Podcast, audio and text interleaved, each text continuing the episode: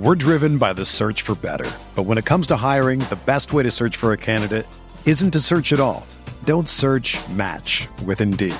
Indeed is your matching and hiring platform with over 350 million global monthly visitors, according to Indeed data, and a matching engine that helps you find quality candidates fast. Ditch the busy work. Use Indeed for scheduling, screening, and messaging so you can connect with candidates faster. Leveraging over 140 million qualifications and preferences every day, Indeed's matching engine is constantly learning from your preferences, so the more you use Indeed, the better it gets. Join more than 3.5 million businesses worldwide that use Indeed to hire great talent fast. And listeners of this show will get a $75 sponsored job credit to get your jobs more visibility at Indeed.com slash BlueWire. Just go to Indeed.com slash BlueWire right now and support our show by saying that you heard about Indeed on this podcast. That's Indeed.com slash BlueWire. Terms and conditions apply.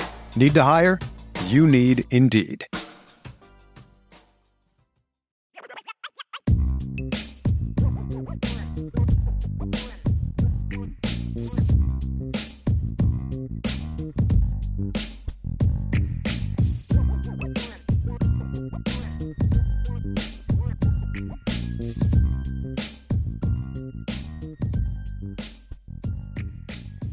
It's Friday. Y'all know what that means. It is Friday free for all. We are going to answer all of your Notre Dame team recruiting questions. We're going to we would love to talk some college football as the season's right around the corner. We want we do have some questions about that. And so this is going to be a fun day. I have a feeling we're going to talk about one particular subject one time. and then we don't need 87,000 questions about it. Uh, we appreciate all the questions, but when we are just going to do this one first, guys. So obviously, we know what everybody's talking about, what everybody wants to know about. Eric O'Brien with a super chat about it. Thank you, Eric, for the super chat. But he said, How worried should we be about Keon's visit to Alabama? We have a, an intel piece on this ye- yesterday on Irish Breakdown, the message board. You, that's why you should be a premium member. Essentially, it's this, guys. Notre Dame was well aware of this visit beforehand. Keon has communicated it to Notre Dame. He's been very open and honest with Notre Dame. There are some people around him that just want him to be certain of his decisions, the other places, et cetera, et cetera, et cetera, which is going to lead him to visit some of the schools he's interested in. I expect him, obviously, he's going to be visiting Alabama uh, today. There's people reporting it's a three day visit. That's a little misleading. That's kind of like saying an unofficial is a three day thing. It's really you get in, drive up Friday, afternoon, evening. You're there then, you have the next day, and then you kind of get up the next morning and drive back. So that's kind of what the three day visit looks like. Notre, Notre Dame sources that I have and sources around Keon that know Keon, they all seem to be pretty confident that when it's all sudden he's going to end up at Notre Dame. But at the same time, I think it would be uh, a bit. I mean, if I'm going to sit there and tell everybody, Ryan, that that no, no, nothing to worry about, nothing at all for a kid to visit an edge rusher to visit Alabama uh, no, nothing to see here. I think that would also be as, as, misguided as as the sky is falling and and oh he's gone and all that stuff. Those are two extremes that I would encourage people to not take hold of. I think it's one of those things where feel confident about the position Notre Dame has put themselves in, but also be real, real, you know, look at and say, hey, when Alabama puts their, you know, their their target on the kid. They've got a great success rate, and we're going to learn a lot about whether or not this coaching staff can keep him. But yes, it, are we concerned about it to the degree that if they weren't a player at all, you wouldn't visit, right? So, I mean, that's kind of where things are. So, uh, Notre Dame feels good about where they stand with him. People around Keon, people that know Keon, feel that at the end he's definitely Notre Dame, all Notre Dame. However, uh, you know he he is taking the trip, and and anytime a kid goes to Alabama, Ryan, you'd be foolish to just completely dismiss it as no big deal, in my opinion. We're driven by the search for better. But when it comes to hiring, the best way to search for a candidate isn't to search at all. Don't search match with Indeed. Indeed is your matching and hiring platform with over 350 million global monthly visitors, according to Indeed data, and a matching engine that helps you find quality candidates fast. Ditch the busy work. Use Indeed for scheduling, screening, and messaging so you can connect with candidates faster. Leveraging over 140 million qualifications and preferences every day, Indeed's matching engine is constantly learning from your preferences So the more you use Indeed, the better it gets. Join more than 3.5 million businesses worldwide that use Indeed to hire great talent fast. And listeners of this show will get a $75 sponsored job credit to get your jobs more visibility at Indeed.com slash BlueWire. Just go to Indeed.com slash BlueWire right now and support our show by saying that you heard about Indeed on this podcast. That's Indeed.com slash BlueWire. Terms and conditions apply. Need to hire? You need Indeed.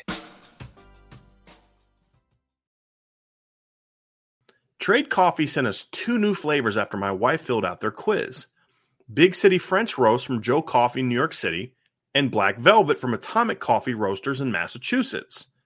The Black Velvet was a dark roast with a note of burnt sugar, graham cracker, and malted milk balls. It was a very rich but smooth flavor that reminded her a bit of her favorite dessert, creme brulee. The Big City French roast was also a dark roast, which is right up my wife's alley. And it was flavored with burnt sugar, baking chocolate, and roasted almonds. The smell in the kitchen while she was preparing a cup of coffee put a smile on my face, and she said the taste was even better and sweeter. And she didn't pick these flavors. They were chosen by Trade after she filled out a short quiz. You got to give this a try. And Trade Coffee connects customers to the freshest and best tasting coffee they've ever made at home by partnering with the country's best craft roasters. These are independent businesses from big cities and small towns. Trade customers are truly impactful for these independent roasters, often being the largest source of new growth for them. Trade's coffee team actually taste tests thousands of coffees to keep 450 different kinds live and ready to ship every day. There's no one perfect coffee, but there is a perfect coffee for you, and Trade's human powered algorithm will find it. Trade is so confident they'll match you right the first time that if they don't, they'll take your feedback and an actual coffee expert will work with you to send you a brand new bag for free. Right now, Trade is offering new subscribers a total of $30 off your first order plus free shipping and handling when you go to drinktrade.com forward slash Irish. That's more than 40 cups of coffee for free. Get started by taking their quiz at drinktrade.com forward slash Irish and let Trade find you a coffee you'll love. That's drinktrade.com forward slash Irish for $30 off. No, I agree with you. I think that I mean it's definitely something worth talking about. There's no doubt about it, right? I mean, you have a committed kid that's going to what has been at times a dynasty under Nick Saban, right? So sure. it, it is it is a it's a it's a fact that we have to deal with. There's no doubt about it. My biggest pushback is that I mean, one, our intel is our intel, right? Like mm-hmm. that we think that that Keon Keeley is very solid in Notre Dame. The other part of it is is that this is not the first time we're talking about this, right? right? Like we've talked about this with Alabama before. We talked about this with the University of Florida before, right? Ohio it's State, gonna, Ohio State. We are going to keep talking about it.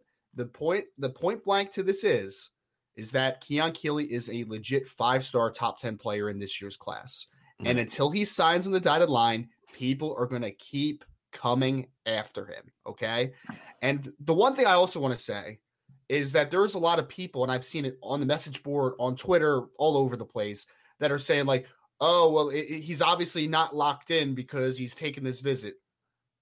I am going to put say this this young man is a 17 year old kid that has other people around him, right? He doesn't make mm-hmm. every single decision for himself. There is some influence to the support system that right. is around him. So let's not paint him as that. The, oh, he does. He doesn't believe in Notre Dame. He's not locked into Notre Dame. Right. That doesn't have to be true. So right. let's just let's chill. Let's right. Chill. We could we could say yeah, he's not locked in from the standpoint of he's taking visits, but at the same time, look. It, I guess my my frustration is is do I want every kid that's committed Notre Dame to stay committed? Yeah, but it doesn't make him a bad kid, or because sure. otherwise is Austin Novosad a bad kid?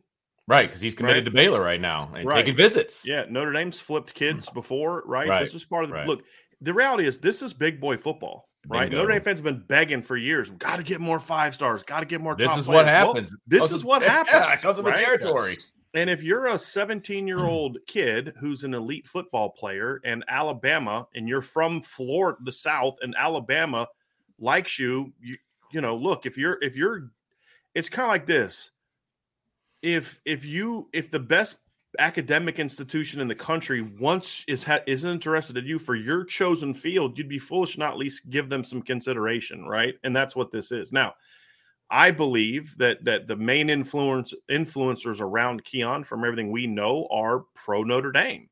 Sure. And and so I think that bodes well for him. I think Keon is pro Notre Dame, but I also think there's people around him that say, "Hey, look, I just want to make sure that this decision is being made with all the data and all the facts sure. and all those type of things." So, end of the day, uh, should people be concerned about it? Yeah. Anytime Alabama pushes for a kid, there's there's cause for concern. But this isn't a situation where it's just a matter of time and the sky is falling and all that other kind of stuff. I would encourage you not to do that. Uh, I don't anticipate Keon coming out of this visit flipping his commitment. I don't think that's going to happen. Right. I don't think he's going to come out of this commitment and say, I'm all Notre Dame. Right. I just think people were going to be along for the ride. Okay. Yep. And Alabama's not going to stop. If Keon Keeley said the day after his visit, I am all 100% Notre Dame, that's not going to stop Alabama from calling. And if he stops answering, that's going to stop Alabama from sending coaches to a school. That's that they didn't get to this point where they've got like six titles in the last 13 years by just being like, oh, okay, you're not interested right now. All right, we'll move on. right. So that's what happens in big boy football. So Notre yep. Dame has to stay on top of it. There can be no period between now and signing day that Notre Dame doesn't treat him like uh, base. I mean, they have to treat him like an uncommitted player, right? Sure, I mean, that's sure. that I'm not saying he is. That's not what I'm saying. What I'm saying is the when a kid commits, there's always going to be a change in your contact right? That's that's just that's what I'm more referring to. That mm-hmm. can't happen with Keon from now until signing day. They need to talk to him and engage with him like he's a kid that they still have to convince because to a degree they they still do. Sure. You know, to a degree, because he there, there are other schools that are going to keep calling and keep coming and yep. keep chasing because yep. all the way I would until they sign. Yes, honestly, I mean, ser- it, I would argue he's the best prospect in, in, in high school right now in my you opinion. Would have, and you would have an argument if you wanted to. Right. And, and, I know there's the quarterback. Eh, look, to me, there's no more dominant, high ceiling player in the country right now than Keon Keeley, in my opinion. And he's got the proven production to, to show it. Mm-hmm. So people aren't just going to back off that kid. They're just right. they're just not right. Just just like Georgia's going to keep trying to talk to Arch Manning and, and all these other type of things, right? That's just the reality of it. Just like Notre Dame's still trying to flip kids that are committed to other schools, right? Right. Yeah. You know, you, you, you, think Notre Dame stopped calling Jason Moore just because he's committed to Ohio State? Not uh, a chance. No, not a chance. right. So that's the reality of it. I'll I'll say this too is that there's a lot of schools that get a little territorial with this type of stuff, right? Sure. So Keon Keeley's out of the state of Florida do you think that, for one, Alabama, Florida, they all want Keon Keeley because he's a fantastic football player. But also, let's not be let's not be near nearsighted to think that like, wow, Notre Dame came down and got a kid right out of her backyard, and that doesn't piss him off a little bit. Like, let's be honest well, about and that, not just man. piss There's... him off, concern him. Sure, sure. I mean, we've talked about this before. The last thing that these schools in the South want is for kids in the South to realize they can go to Notre Dame and get the education, which everybody knows about, but also play at uh, elite football and and, right. and be high draft picks. Right. The last thing that they want is for a kid like Keon Keeley to go to Notre Dame and be a top five draft pick. Yep. That would be really bad news for them because now all of a sudden Notre Dame's going to go into this thing saying, "Hey, like Marcus Freeman has said this, right? Look, we need to show kids that we can play. You can come here to play championship at elite level. We can get you in the NFL, and you get a great education. Right, right. now, Notre Dame is only doing really one of those at a truly elite level. They're mm-hmm. trending in the right direction in the other two, but they're not able to compete with the Bamas and the Georgias and the Ohio States yet when it comes to championships because they don't have one since 88 and producing the high, high level draft picks. Why do you mm-hmm. think Harry Hiestand is recruiting has recruited so well over the years? Is it just because of his force of personality or his reputation amongst O line people? He's the best coach. No, because the results are you go play for him, you're going to be a high draft pick. Right. I mean, sure. Ryan, how many offensive linemen have you talked to that said that? Like uh, almost everyone every, that's any good. Everyone, right? Yeah. So that stuff matters. And so at the end of the day, these things won't change until you get to the point where you can be on the same footing as Alabama when it comes to selling those three things. And so Notre Dame has to find a unique pitch with Keon. Hey, go there and be the next so and so, or come here and be the first Keon Keeley. Mm-hmm. Right. That that's gonna be that's gonna be the reality. But help us accomplish something that's gonna make you a legend as opposed to just being the next yeah. guy in line to yep. win championship number eight at Alabama or whatever the case may be. Yeah. So I think that would be the pitch, and hopefully it works. You know, we'll see. But look, guys, I would just encourage you all. I don't have a problem asking questions about Keon. He's he's a star. Of course, we're going to talk about Keon. Right. Uh, but I would just say try not to get on the emotional roller coaster with this one. Same thing with Peyton Bowen. Because um, nothing there's nothing we can do about it, right? And and we'll exactly. give you in, if there's intel to give, I promise you we'll we'll give it and we'll do our due diligence to find it. We're not going to blow smoke and say, "Oh, don't worry about it, don't sweat it." That that's not what we're doing for him or Peyton Bowen. Mm-hmm. But we also are going to tell you, look, here's here's the reality. Because if we really think a kid's going to flip, I, i'll tell you. I mean, just go back last summer and listen to what I said about Amorion Walker every single time his name came up. Like, I don't think this kid signed with Notre Dame, right? Because we knew the circumstances. So that's where I'm at with this one. So hopefully that addresses the Keon Keeley stuff. And I know there's a lot of questions about it. And I didn't want to just dismiss it, Ryan, and be like, hey, we're not going to talk about it. You know, I had said that in the chat. I was like, you know what? We need to talk about it, right? Because sure.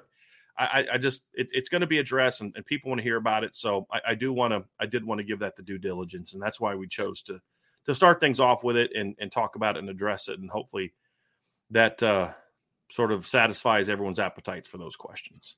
And and if it hasn't, you can go to boards.irishbreakdown.com. There's a there long thread on Keon. Oh, yes. Yeah. And, and we've both interacted in it. Some of us have been a bit a little bit pithy with it. I don't, I don't want to point fingers at anybody or anything like that, but uh, you know, we'll, we'll, we'll, try to give honest feedback about it and let you know how we feel. And if there comes a point in time where we're, we're, we'll get concerned, just like we did on the board with Dante Moore, we'll let you know. Sure. Right. And we'll, we'll let you know for sure. Mm-hmm. So let's move on to some other questions, guys. So now that we have hey. the, the Keon stuff out of the way, a couple interesting questions here at the beginning before we get to a really interesting college football topic. I'm very curious to hear your guys' opinion question on. Peter, this is uh, sometimes some of y'all's names are re- really great. Wait, what's the avatar? Uh, Peter, oh, Peter, some, Peter Pumpkin it, Eater. Uh, says, yeah, that's good stuff. Yeah, happy Friday, Brian. I think the SI rankings are excellent, but can I ask why are they not in the composite? Uh, you can ask that all you want, but that's not really a decision that we have anything to do with. So uh, I mean, that's just determined by those other sites. I would imagine, if I had to guess, that part of it is is because SI All American only does an SI 99. They don't do like a full top 200 or 250, 250 or 300, yeah.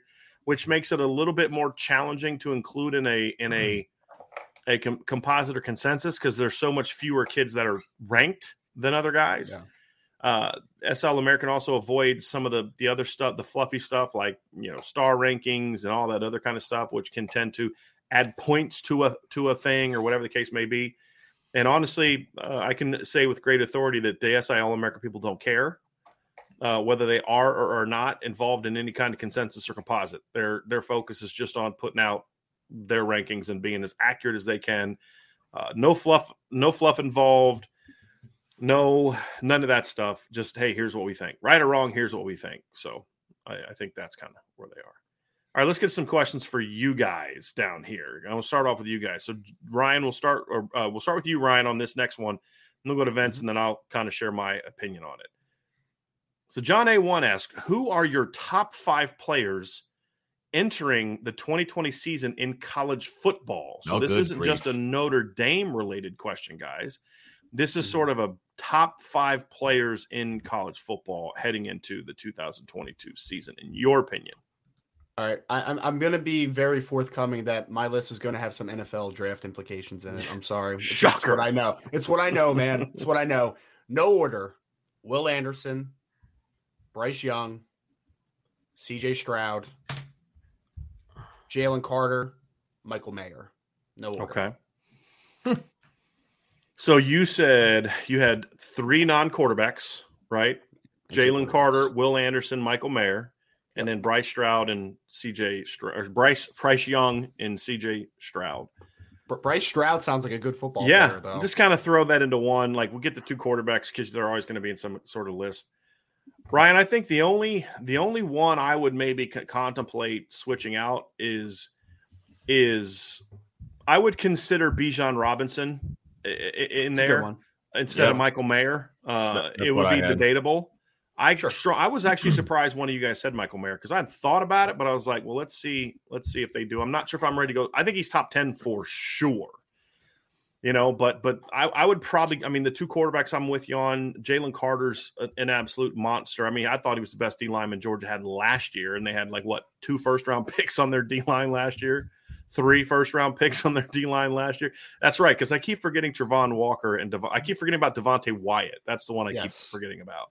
Mm-hmm. Uh, you know, so and I thought he was their best player last year. You know, there's some corners. You know, the people will throw out. You know, you know, Ricks is a guy that I'm not. I'm not really a high on the the Ricks train in that regard. I think he's still a lot of hype. You know, as, as far as to consistently proven substance. I, you know, there's a lot of really good receivers. I'm not sure if I would put any of them in this conversation. I don't think any of them are like star stars. I think a lot of them are stats guys. Maybe, maybe, but, maybe. Yeah. He's got to show me he can be the guy though. That's sure. the one thing, you know, where like, look, he was a tremendous player last year, but it's a lot easier to be that guy when you've got, you know, Garrett Wilson on one side and of you, and then you've got Chris Olave on the other side of you. So we'll see this year if he can be that guy. Now, of course, the one game he played in last year, either one of those two guys, he had over 300 yards receiving. My asterisk on that, as phenomenal as that was, is he was being checked by a lot of dudes that weren't that good because of all the injuries that they had in the secondary last year. It's not like he was out there torching Clark Phillips every other play. No, they, you know, they st- they stopped throwing at Clark Phillips. Right, like, all right, we're, we're good. Right, let's pick on the, the backup running back who's now who just scored a touchdown, who's also now playing defense. Let's go Clark, after that Clark, guy. Clark had an interception, forced the fumble. They're like, right, we're good. Yeah, we're not going to throw at that, that guy anymore. So that's that. That would be it. Vince, what's your five? And then I'm curious if you guys well, kind of have some other guys whose names kind of pop in your in your heads as you look at this kind of. So you guys covered. I, I wrote down, you know, four or five guys. You guys covered all of them except for Jaxon Smith-Njigba. I think that kid. Mm-hmm. I think that kid's a stud. Everybody's bringing him up over here in the chat as well mm-hmm. for good reason. I mean, this kid's arguably the best wide receiver in the country, and I I think I'm a little bit biased because we also get to see him in person on September 3rd, and I'm really mm-hmm. excited about that. So, you know, diving into Ohio State and things like that, like he excites me. Like I, I'm excited to see what he can do versus Notre Dame. So uh, he would be the only one I would add to the guys that you guys were already talking about. For me, he's a top 10 mm-hmm. player. Uh, again, I just, I, I have to see him prove that he can be the guy. Sure. Do I think he will? Yeah, that's why I have him in the top 10. But when I when I think of Will Anderson, when I think of Jalen Carter, when I think of Michael Mayer, I'm talking about guys that can just physically take over a football game. Mm-hmm. And and Jaxon Smith-Njigba, as primarily a slot last year, is not a guy that I look at and say, is he going to go into you know a playoff game like DeVonta Smith did and take over ball games? That remains to be seen to a degree for me. Uh, but it, again, it's more of a nitpicking elite players in order to figure right. out who's truly the cream sure. of the crop. It's not yeah. a oh, he's not that good. He's not going to have big numbers this year. No, he's a stud. I personally, I think he's. I, I I would make the case he is the best receiver in college football. I Ryan, I think you and I are on the same page. Jordan Addison's a, a pretty good player. I think Jordan Addison's mm-hmm. incredibly overrated in regard to people looking at him as like a top ten player. He was not the best receiver in college football last year. I know he won the Biletnikoff Award, but that doesn't mean, in my opinion, you're the best player in you know the best receiver in college football. It's that's who they picked. But uh, mm-hmm. in, any other guys that kind of jump out at you as like like the Ricks kid from Alabama will get a lot of talk. I think Kelee Ringo is a better player than he is. Like I I, I just just my opinion as far as we're talking much, about cornerbacks. He's much more talented. If I had to throw out a couple more guys, Myles Murphy from Clemson would probably be maybe in somewhere in the top ten. He's a fantastic defensive mm-hmm. end. I really like Antonio Johnson, the safety from Texas A&M. That kid was a stud last year. He was such a good football player. And then I, this is kind of an off the wall pick because it's not a power five guy, but I think Andre Carter from Army deserves a little. I was going to ask like you about 15 him. sacks or something. Yeah. Yeah. Brian, he's like a verified like six, six and a half, yeah. 50 pounds. Like they don't come to Army very often. Man. Yeah. Like, you're not going to have, I don't want that guy in combat because it's like, uh, how do you hide that guy behind a, you know, like, he was a, you put him behind a, zero. he was a zero star recruit somehow. Oh, I don't know how. Then he's no I, good. He must be a, he must be a, he must be a late bloomer, no I guess. But yeah. yeah. He can't be good then if he if he's not right. He doesn't have any stars. Yeah, he had a sack against Wisconsin last year. Had a sack in the bowl game against Missouri. Mm-hmm. Um, you know, so he, he here's the crazy thing: he had one sack the year before. One sack. I know. Good I year. Know. Like talk about breaking, just kind of breaking out of nowhere. Two tackles for loss against both of those teams. So I always like when those kids. I always like looking at how they perform against the better teams on their schedule or against Power Five teams. Yep. And he's performed pretty well in those games, no doubt. He's a good it. player, man. Good player. Yeah, Michael Mayer, I think, is the one. I think I think that like Clemson has two guys that I think, if healthy, can be on there. Myles Murphy, Bryan Bresee is another guy that I think deserves. You know, when he's healthy and on, he's one of the three or four best defensive linemen in college football, in my opinion. It, the problem is I can't put him in this conversation yet. He's like a player to watch type of discussion because he hasn't proven to me he can stay healthy and, and, and dominate for a full season. Uh, I just hope that it's if he dominates this year, that's 11 out of 12 regular season games, not the November November 5th game in South Bend. He's a guy. Yeah. yeah. But I'll say I'll say this, Bry. Like his flashes, like he hasn't put it all together yet, obviously because of injuries and you know just. Mm-hmm. I didn't love. I don't love. I didn't. I didn't love how Brent Venables used him in that defense too. Yeah. To be very honest with you, but his flashes are up there with Jalen Carter. Like yeah. he's got special traits as a player. He just hasn't obviously tangibly done it yep. enough right now a guy that's on my radar as a breakout who's not in that discussion now, who I think could jump in now. I think Xavier Worthy is going to be a star. I absolutely love that kid. And, and between him and Bijan, they are going to complement each other really well. You know, you can't take them both out of the game. If yeah. Texas can get some other guys to step up and provide some support, I think I think Xavier, I mean, because he had look at his numbers now 62 catches for 981 yards and 12 touchdowns as a true freshman with Casey Thompson and Hudson Card throwing him passes. Now, I think Quinn Ewers is overrated, and people, oh, number one t- quarterback of all time.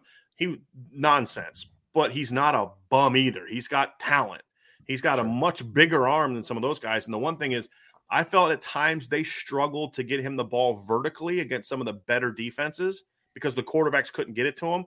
That's not going to for all the things we could criticize and nitpick Quinn Ewers about, getting the ball down the field is not going to be a problem. So I have a I would not be shocked if Xavier Worthy is the player who's contending for the best receiver conversation with Jaxon Smith-Njigba. Because I think right now he's the clear number one to me. I, I, don't think he's arguably the best receiver in college football. I think he is the best receiver in college football. Uh, I'm just, I'm just not. I, I, there's a lot of other good players. I'm just not quite as high on like the Jordan Addisons. I, I think I love Josh Downs. I would mm-hmm. honestly, I'm, I'm, I would be more. I would have more nightmares and headaches trying to defend Josh Downs than I would Jordan Addison, in my opinion, as Agreed. just an individual player. Now, yeah. Jordan Addison is going to have better players around him than George, Josh Downs will, but that's kind of my stance. But Xavier Worthy is a guy that's sort of on my. He let's keep an eye out on that guy uh, be, you know, as far as someone who could break out. Any, I mean, there's really no linebackers that I look at and say that they're possibly the, um, the only one that popped in my head, and he's more of a wait and see kind of guy because he did have a lot of production last year, but now he's going to be the the guy. Is Trenton Simpson from Clemson? Yeah. He's a really talented player and really he's going to have player. some dudes in front of him. I mean, sure we is. talked about the two other guys, but I mean, you know, Tyler Davis was a guy we were thinking was going to be that star a couple years ago, and he's still a good mm-hmm. player. He just Sure. It's kind of overshadowed by even better players. So mm-hmm. Trenton Simpson is going to be unblocked a lot this year. And he can yes, run, sir. Yes, How about no uh, you a Noah Sewell fan? Noah Sewell might put up some numbers. I, we'll see. I want to see how he's going to look without some of the guys in front of him that he had last year, and also with the new defense. Sure. I'm very curious how he's going to adjust to new defense. I think he's a good player. I just, I get real nervous about Pac-12 defensive players, to be honest with you, just because I feel like line play in the Pac-12 has been pretty bad in recent mm-hmm. seasons.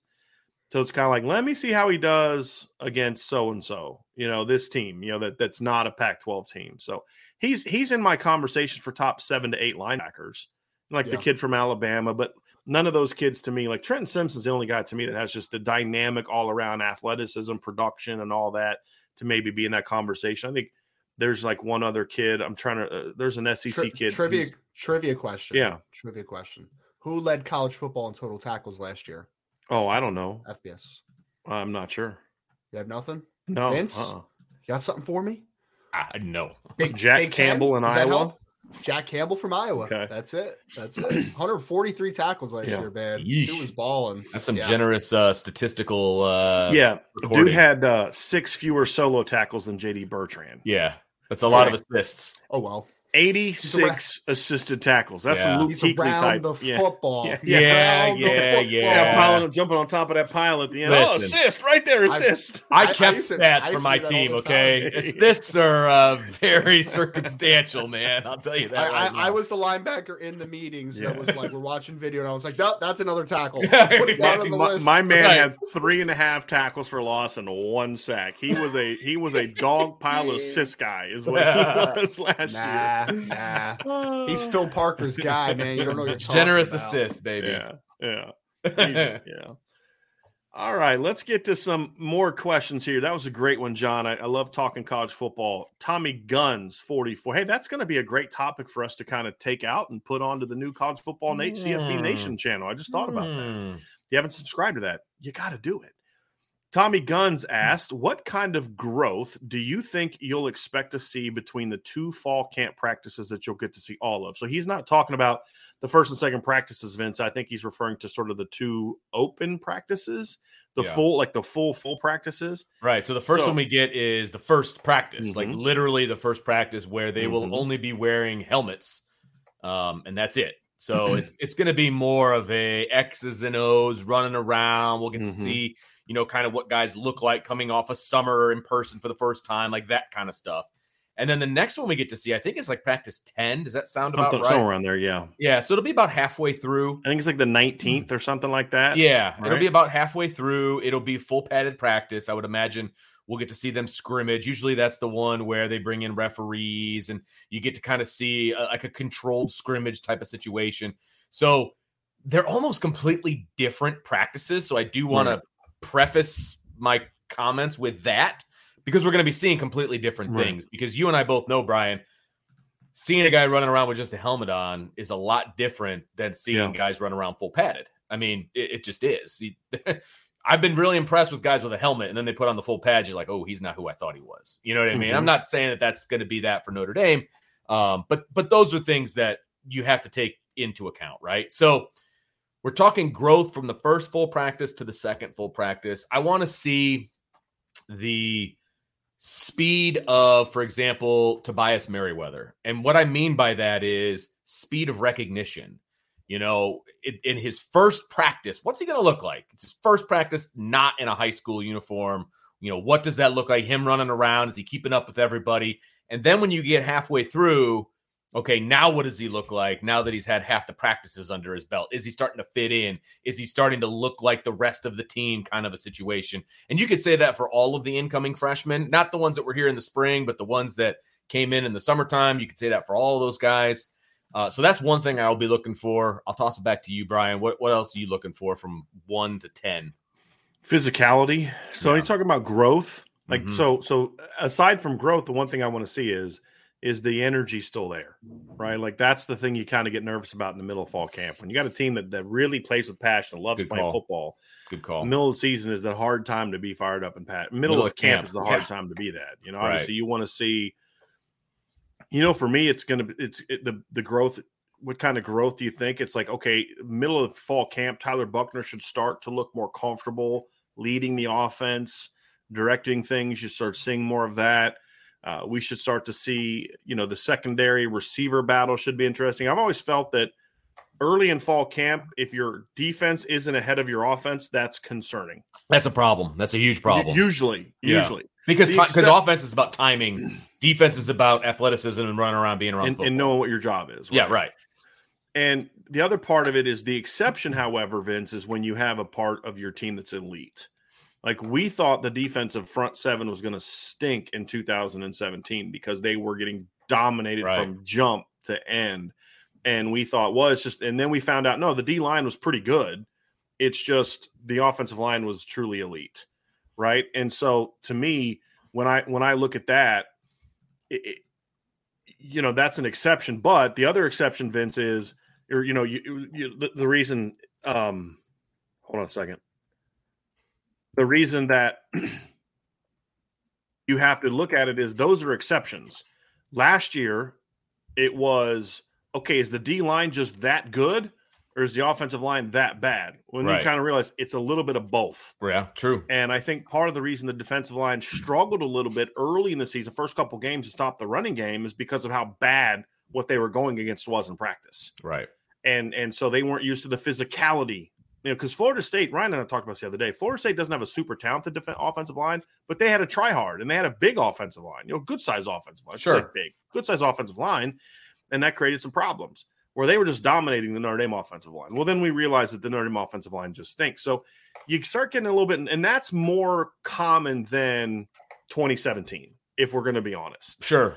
So you hope that that you know that that you're not in a situation where the offense is dominating the defense early. You want to always see a little back and forth, but middle of fall camp is usually when the offense should start controlling the action. And the reason I say Agreed. that is is the defense only can throw so much at the offense before the offense kind of knows what coverages that you're going to see. You know, it's going to be 10 practices in. They know what coverages are coming, they know the blitzes that are coming. That is when, if your offense is going to be good, that is when the offense starts to really kind of take hold and be kind of and start to to dominate the action. So if this is team is going to progress the way you hope a team progresses and a, great team progresses in fall camp, defense should really look good early. Yeah. Offense should start kind of taking hold of the middle. And then by the end of fall camp, you're saying, like, hey, look, I think this team is going to be pretty good. Should be even, should be, you know, right. elite play on back and sides. forth day to day. Exactly. Yeah, it's kind of, it's yeah. kind of, or maybe even period, you know, defense dominates sure. seven on seven, offense maybe gets the best of them in team, things like that. So those are the things you want to see. And the other thing that you talk about growth, Tommy, is the individual growth. By by that practice, if like is does is that should be around the time Lorenzo Styles starts asserting himself as the guy, a receiver, sure. if that's going to happen Good early point. in the season. Good point. You know, that's the time when Marist Liufau really says, like, "Hey, I've got this group, not ne- not just from a production standpoint, but from a an emotion and energy. You start to see who the players are feeding off of by practice ten. Practice one, everybody's fired up by practice 10 it's like okay i don't really feel like being here today. I'm every college football player in america midway through fall camp is like i don't really know if i love football this enough. Yeah you know right. what i mean? It's like a month. because like it, it's a month and it's not as bad practice. as it used to be when there was two days and stuff where you're sure. just like you really are testing your will. But it's it's still a grind especially for younger players. But you really start to see who your who your leaders are and how people respond to them yeah. You know because when you have those days where it's like look, every team goes. Bama's going to go through it. Georgia's going to go through sure. it. Ohio State's going to go through it. that day. We're just like, as a team, a lot of dudes are just like not. It's not that they don't want to be there. That's hyperbolic, but it's just like I got nothing, man. I'm tapped yeah. out. I'm I'm I'm tired. I'm sore. I'm this. I'm that. You know, because all summer we're running around and we're catching balls and we're you know, at, but there's yeah, no right. hitting.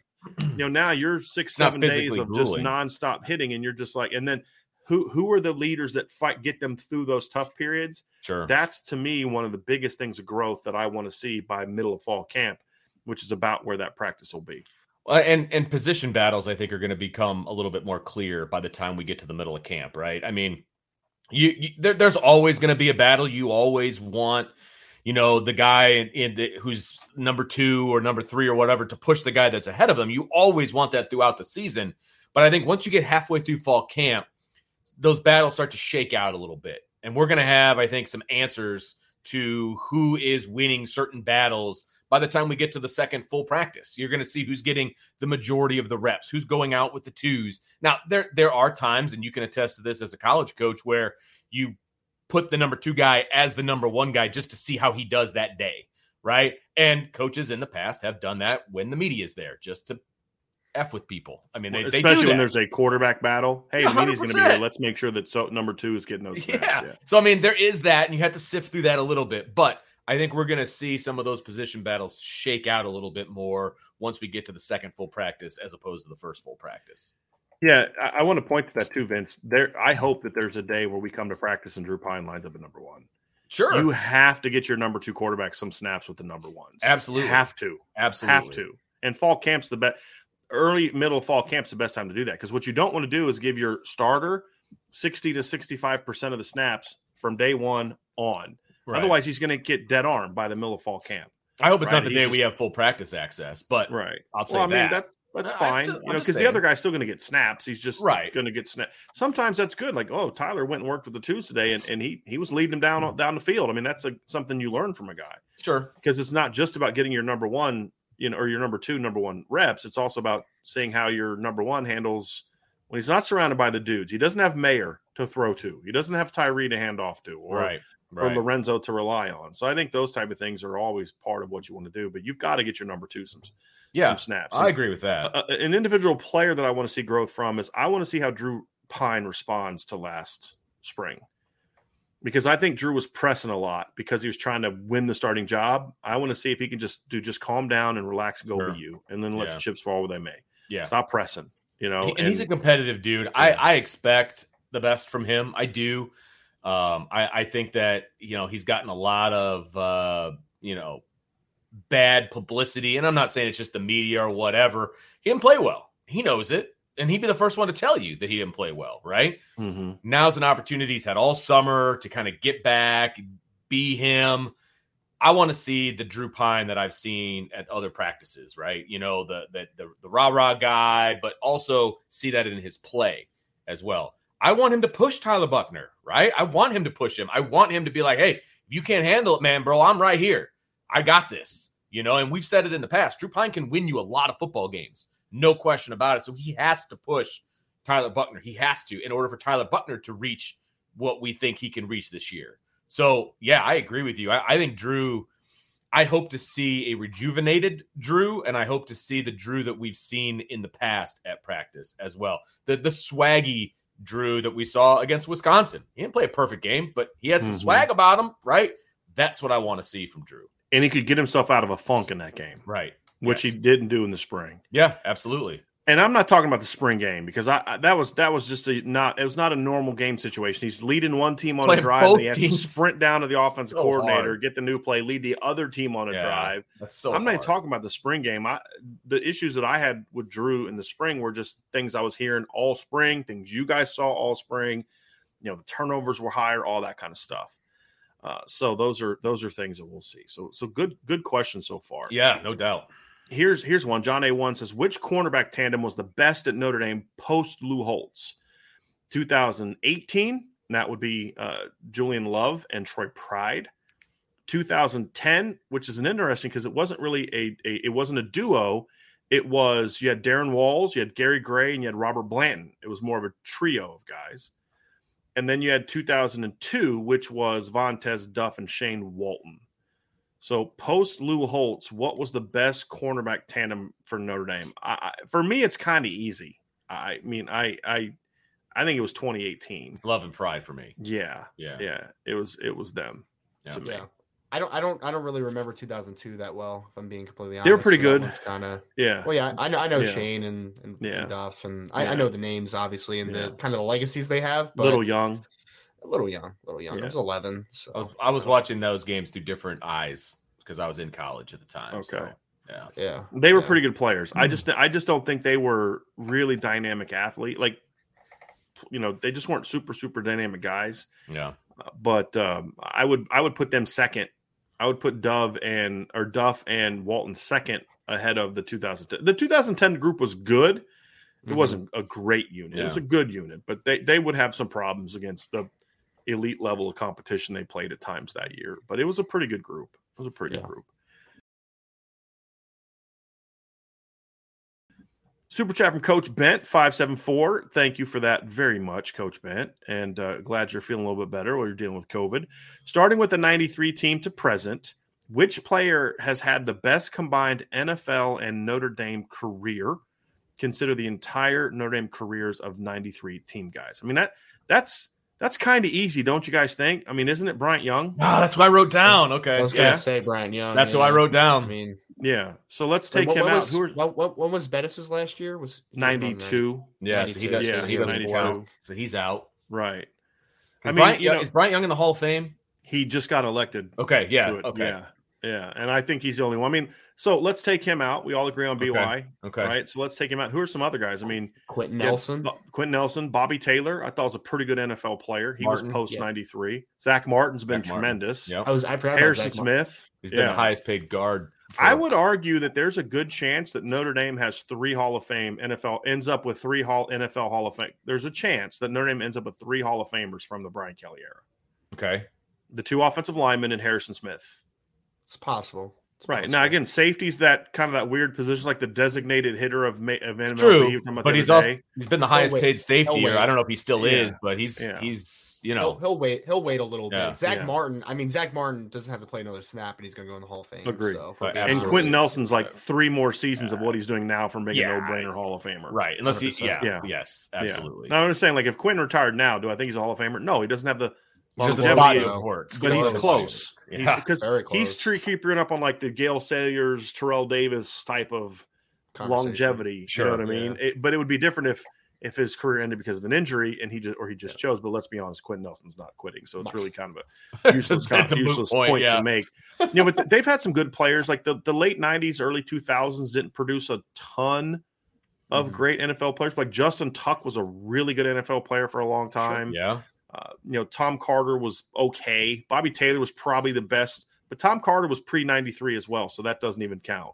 Uh, Jeff Burris was a decent NFL player for a, for a while. You know, he wasn't Mhm. he wasn't in the league of those other guys. Stephon Tuitt had very short lived, injury riddled, but when he was playing, was he was good pretty player. good. Ronnie There's a- Stanley. Ronnie Stanley's been good so He's far. been He's been so injury prone. injured. Yeah, Yeah. yeah. But he had, and he's really Hmm. only had like that one great year. You know, he kind of built towards that, and then you know, just the injuries Yeah. have kind of kept him down. He But he was- can stay healthy, he he, was could be in that conversation.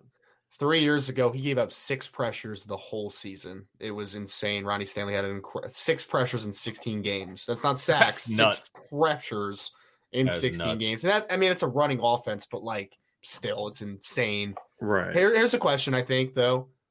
Bryant Young, I mean, we were all pretty quick to say Bryant Young, and then a mix of like, so I would say Zach Martin's my second guy after, Mm-hmm. after, um, after, yeah, I would say he's second after, after, after him. How close do you think that gap is? I guess is my question. Do you think Zach's close to Bryant Young, or do you think there's a Yeah. clear gap? I think Zach's close. Yeah. Because, like, to me, Zach has been the best guard in the National Football League for at least five or six years.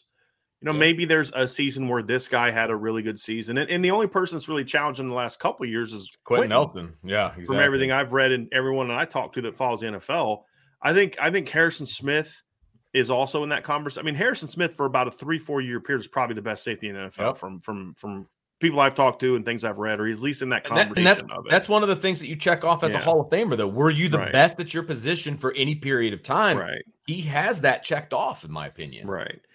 A, a guy that I would be very would have been very curious about if not for injuries is um uh, Aaron Taylor. Cuz you know, he won a Super Bowl. He was started his career pretty good. He just couldn't stay healthy after a while. But he started off as a pretty good player. Remember, he was on that Packers team that beat the beat the Patriots and then lost to the Broncos. He was a starter on that offensive Oh, line. okay. I lost Uh, track of him when he went yeah, to the before NFL, injuries kind of kind of suck in. Here's here's another one. Jeff Faine was a good player in the NFL Yes. for a while there too. It was a little short lived, you Yeah. know, but, But he yeah. was the best player. center for a little while. Yeah. I mean, he was. Yeah. So I mean, it, so there's injuries have kind of hurt a couple other guys too. Uh, you know, I mean, I think there's been some guys that I thought, you know, curious how this guy could do. Jaylon Uh, Smith. yeah, Jaylon Smith is, is one. I think if not for the knee injury, Jaylon Smith would have been a phenomenal player. I agree. do. And there's been solid players. You know, Ray Zellars was okay. Derrick Mayes was a, a nice, you know, complimentary receiver for a, a, a time in his career. Just looking to some other guys right now that that were. Uh, you know, Courtney Watson didn't do a whole lot. Julius Jones had a couple nice years for the Cowboys. He had a He couple did. thousand yard seasons. Yeah, he did. Yeah, Justin Tuck, we talked about. Anthony Fasano was a decent NFL player. Ryan Harris is a really good NFL. He doesn't get talked about a lot. Ryan Harris is a really good NFL football player. He's got Sure. what, two rings, two Super Yeah. Bowl rings. You know who was pretty good? Who was actually better as an NFL player than he really was a college player? Was Ryan Grant was actually good for a Yeah. couple years with the Packers. He was a pretty good player. I would s- I would argue the same thing about Luke Petitgout. Oh, Now, Ken, he was first round draft picks. so he clearly wasn't a bum in college. But I felt he was a little bit better in, in the NFL than he was in college because that, that's back when I was actually still still watching the NFL. Luke, Luke was good, man. That was a good Yeah. Giants line. He was a good player. Yeah, Golden Tate was a good NFL player, not not special. Uh, John Carlson before the injuries. I'm just kind of looking through over the years. Cal, Yeah, Cal tho- those Rudolph's are- been a good tight end. Yes, NFL. very very solid, steady tight end. Not great, Yeah. but I, you look like Vince said. You've got to give yourself some some ability to say, "Hey, look, this guy was a good period for a, a good player for a period of time." right. Uh, that matters Hey, as far as You have a that. Tyler- resurgence Tyler- with the Bucks. You watch. Right. Yeah. Right. Tyler Eifert.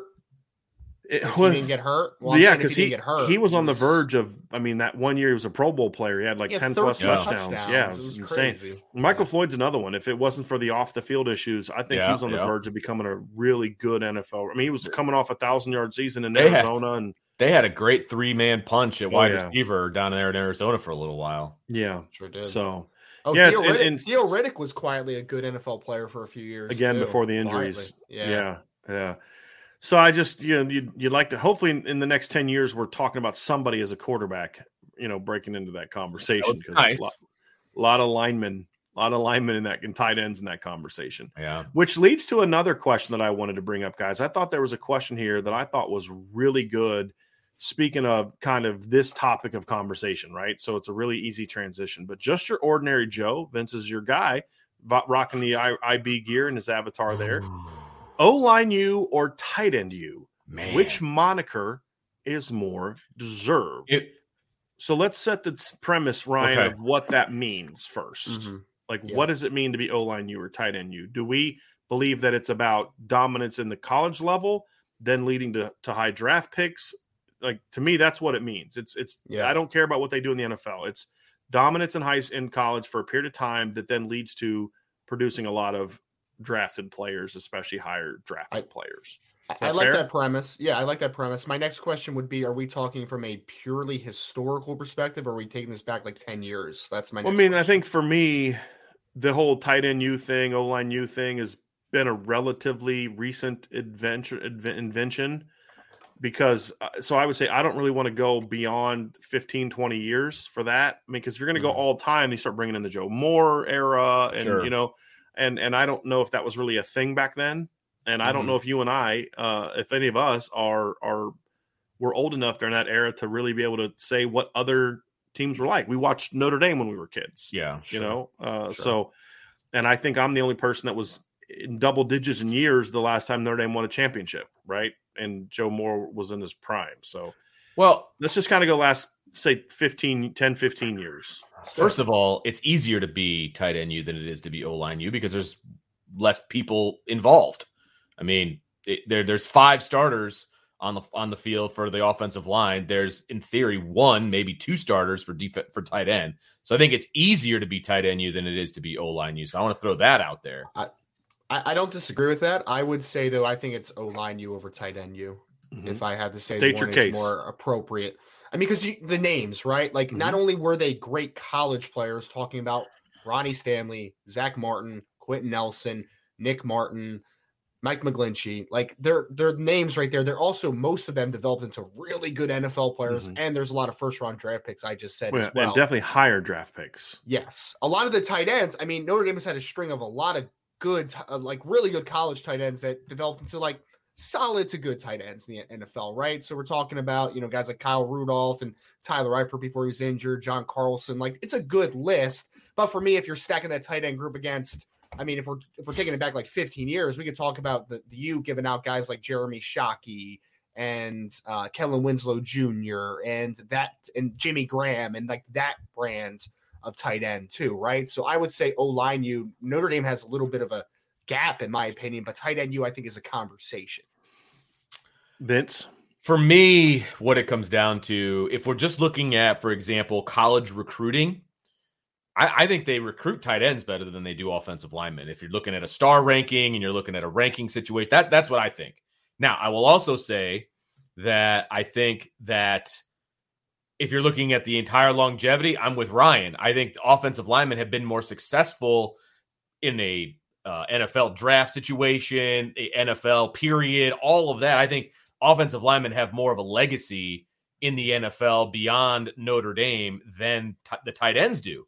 And so if I had to pick one, and I was kind of setting you guys up by saying tight end is easier than offensive line, I'm still going mm-hmm. O line U. I still think that the O line is Notre Dame's calling card right now. Yes, they are fantastic with with tight end, and this is a great conversation to have because I still think that they're better than most colleges across the country in both, right? But if I have to pick one, it's going to be O line you because I think they've had more sustained success at offensive line and then beyond in the NFL.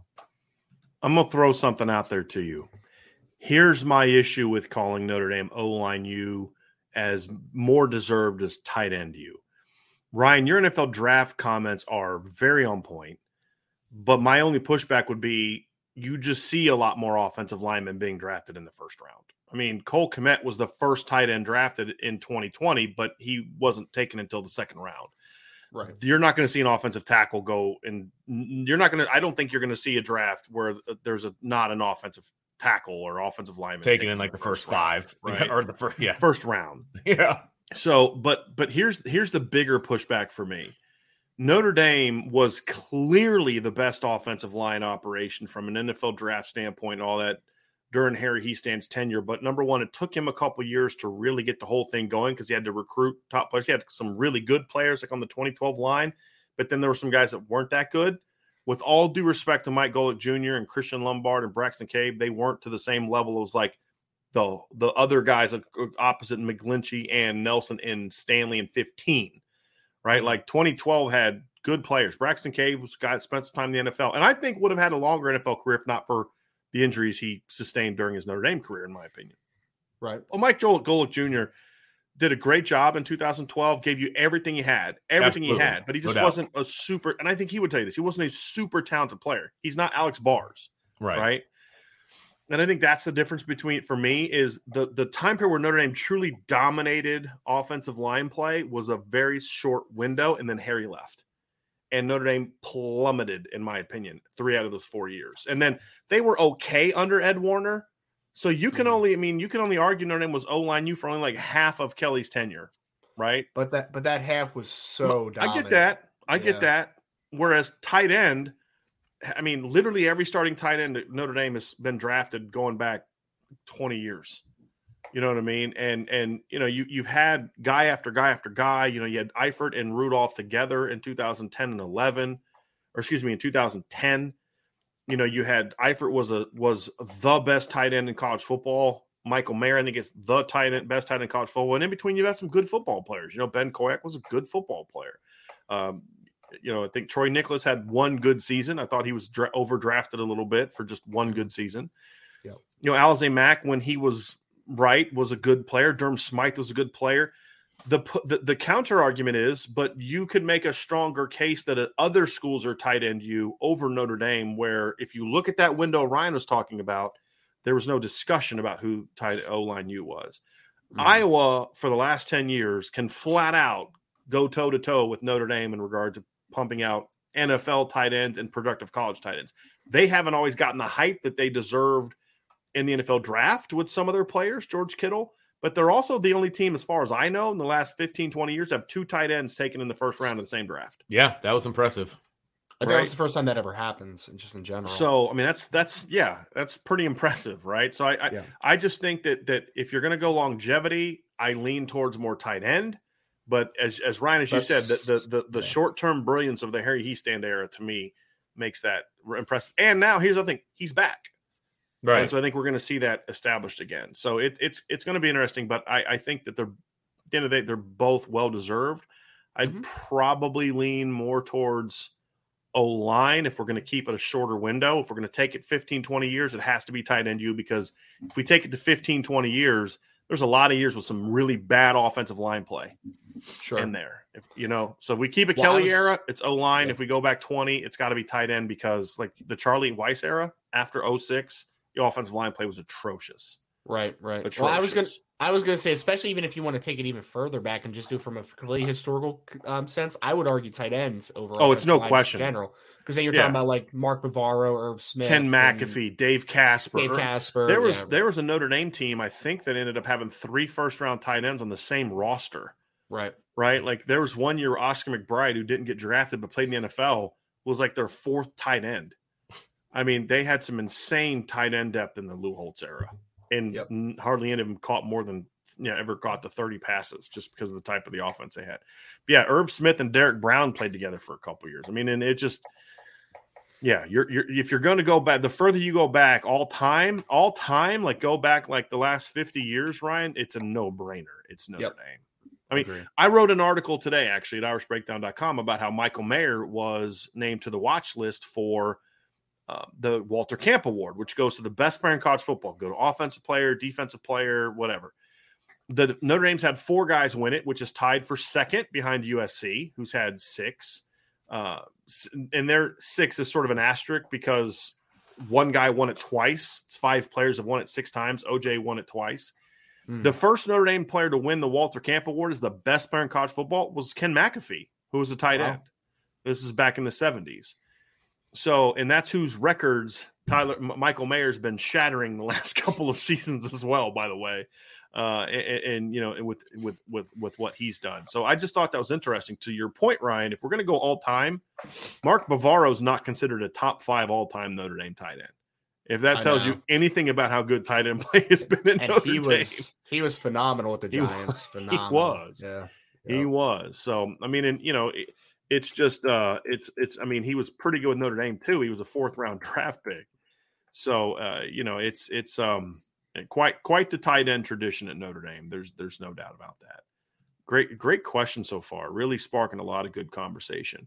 Here's a really good with Vince. I'm gonna have, I'm gonna have you start off with this one. So Vince, will the 2022 season be defined by Coach Rees's quarterback development ability? The word defined is a strong word, but I can't disagree with that statement because we've made I don't want to say excuses. We've we've made arguments for what has gone, what has transpired. On, yeah, yeah, justifications with Coach word. Rees. That's a better reason. That's a better word. Justifications for the quarterback play or development under Coach Rees, as he has been the quarterback's coach, right? And I think they're all justified. I do. I think they're all justified. There's no more excuses at this point. There's there's no more. He, Tyler Buchner has been under the tutelage of Tommy Rees, and if Tyler Buchner has not developed then that's you, you have to look at Tommy Rees. You have to.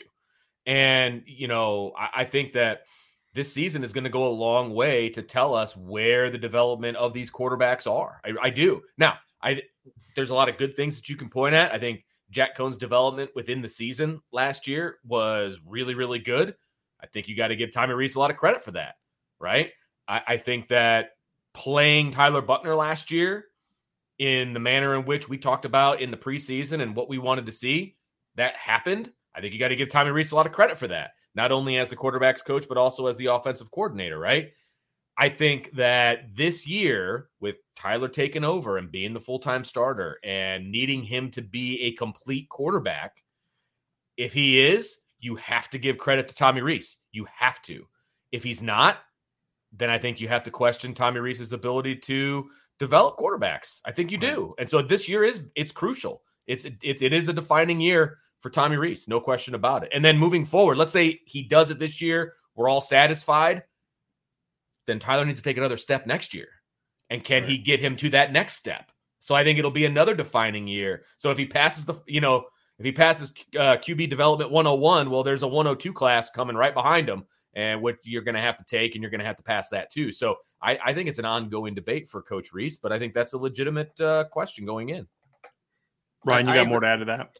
Yeah, no, I was going to say I agree with Vince. I think the fine is a little too strong just for the simple fact of just singular on Coach Rees because I think there's a lot of parts of this team that are going to have to get better and get more I mean, get taken to a higher level. And I mean, we're talking about also Coach Freeman's first year, right? Like he's going to kind of define what the 2022 season looks like as far as how he runs a program. Sure. I will say this though to to Vince's point, and I agree with it 100. percent 2022 is going to define a lot of the perception of Tommy Rees because I think there's mixed feelings on him a little bit, right? Like I think there's a lot of people that can say, I like how he calls a football game but there's also parts, you know, from the quarterback recruiting side, from the quarterback development side, that needs to get answered, right? It needs to get better. So I think the 2022 season can define whether he is, you know, one of the better offensive coach, offensive coordinators in college football, or can define whether he's just kind of thought about as kind of a lackluster offensive coordinator, if that makes sense.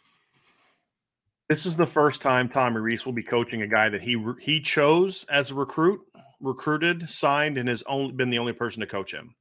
So that is something certainly to to keep an eye on, and I think adds more to the whole um, idea of this is the first chance I think we can really truly say this is all on all on you, right? And so that's kind of that's kind of where I'm at for that. Well, so, and, and it's very similar to when we talked about Coach Quinn last year, right? Remember we talked about the fact that he this is going to be his defining year because all of these guys are his guys it's a very similar conversation for Coach Rees, I think. Right. It didn't go great for Coach Quinn. right. No, he did not well, pass that class. I think we would all agree that we think he's a better coach than Jeff Quinn was. That's fair too. All right. Here we fair. go. Good, good good questions. So we do have a super chat from Brendan Manning. He says, with numbers tight in 2024, do you think the staff should have waited on Wafle? Seems like there's a lot of high-end talent on the D-line board. Ryan, I'll kick that one to you. It's a great question. I will say this. I push back on the tightness of the class sometimes, Brendan, just for the simple fact that everything could change so quickly with how the game is kind of formatted today with the transfer portal and early you know, designation to the NFL draft, and numbers could change very quickly. To your question, though, me and Brian have talked about this on the podcast, so it's not a secret. I probably would have waited a little bit on Wafle, just Mhm. a little bit. You know, I would have let the board develop a little further because to your point, there's a lot of really talented players on there, man. And I, I mean, I probably would have taken a little bit of it into the 2022 season, you know, their high school season to kind of continue to evaluate some of these players. So, yeah, I, th- I think that I think for part of the question, I probably would have waited just because I think the board's really talented, not necessarily because of the numbers as Mhm. much. But I, I again, I really I do push back just a little bit on the numbers because that Yeah. thing could just change so quickly. I think the other thing, Ryan, is I think sometimes you have to understand too. And Brendan, I think this is a very fair question. Absolutely. Ryan and I both asked it. But I think sometimes you have to understand that this staff doesn't view recruiting as just acquisition of the highest ranked, best players possible from a physical talent standpoint. I've talked to several Notre Dame coaches over the, the last year, last seven, eight months, especially. And one of the big mantras from Coach Freeman has been you have to make sure that you're not just bringing in talented players, but you got to bring in kids that serve that, that, that, fit this place and and any coach will tell you that knows how to develop rosters. There's been kids that you you go back and look at Alabama's years. There's going to be a couple kids a year. You're like, why they sign that kid? Because that kid may not be a star. He may just be a, a, a role player. But there's always a need for a guy that's going to bring the energy and the leadership that a Kurt Hinish is going to bring. Now, if another Kurt Hinish was coming along next year, say, I'm not taking that guy. You need better talent. That's a good argument to make. But understand what you're sacrificing by not taking that kid. Mhm. The leadership, that work ethic, the whole Yeah. if you don't bring it today, you're going to have to deal with me. Right? Not every great player has important. that. Right? And so it, it, it it's called roster building and and it's important. It's not like you know when we were playing you know college football and I cannot wait for it to come back out. I mean, you're just trying to get all the the, the five stars, right? And when you're when your dynasty's really rolling, that's pretty much all you land. You know, Yeah, except right. positions where they don't have any five stars. That's not real life. In real life, hey, you know what? Maybe this kid isn't as good as such and such and such and such. But you know what I'm going to get from this kid? I'm going to get a kid that I know can play the nose. I know a kid that's going to give me everything he's got every single day he's here. That's going to be a leader. That's going to bring toughness. Mm-hmm. And he, he's a top 250 player. We're, we're not like Right. we're talking about some guy that's like a, you know, some some three star kid who who can't play. Right? This is a kid that can play. But if I'm just talking about recruiting rankings, yeah, I I get that. I understand the whole. Uh, you know, did you really need to take him now? But I think the reason they took him is there's nobody like him in the class that's going to provide some of the intangibles they're looking for. Doesn't mean that other kids aren't hard workers or good leaders. It's just when you find that kind of kid, that whether it's Western PA kid, Jersey kid, there's just certain regions in the country where it's like, yeah, you feel like if you're going to get a kid from there, you know you're getting a worker. You know, Yeah, and, no and I doubt. and I and I think that's that's kind of the, the thing. And you know, there's a lot of a lot of the kids that Notre Dame's landed from Jersey over the years, from Quenton Nelson to Clarence Lewis. I mean, when you talk to Notre Dame coaches about Clarence Lewis, for instance, nobody outworks that kid. You know, we, we'll have some questions about him later in the chat about his productivity, but nobody outworks that kid. And you hear that with almost every Jersey kid that Notre Dame has signed the last 10, 15 years. There's a You reason know, for that. you hear similar things from Western PA kids like Robert Hainsey's and guys like that. You just, those are the workers. That's just because they come, the type of background they come from, Sure. the blue collar nature of it, the coal mine family, you know, tree type of thing. That's just, you just get that kind of mentality. Well, in any team sport, you need glue guys. You do. You, they're not necessarily going to be the best player on the team, and but you need those guys that are going to just Mhm. work, work, work, and they're going to expect work out of other guys. Though those guys can be found on every single winning team. Period. Mhm. Whether it's baseball, football, soccer, doesn't matter. You need those kind of glue kids to hold it together, right? That it's one of the things that makes good teams great, in my opinion. Yes, Mhm. you need those superstars. You do, but you also need those glue guys. And maybe he becomes one of those glue guys.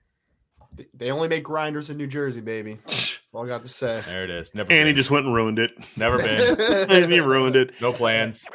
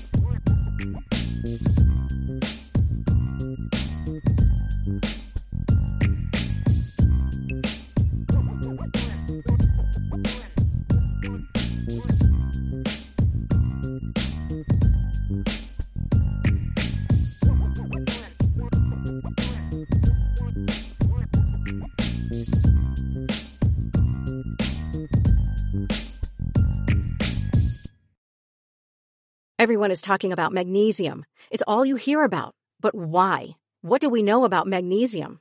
Well, magnesium is the number one mineral that 75% of Americans are deficient in.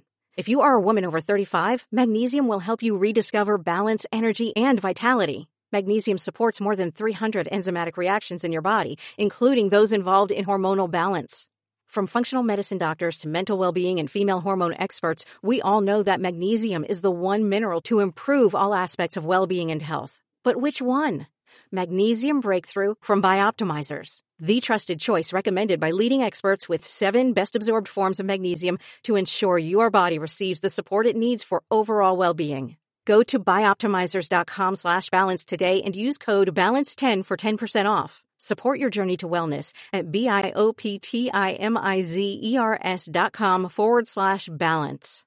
Magnesium Breakthrough from Bioptimizers, your foundation to optimal health and vitality.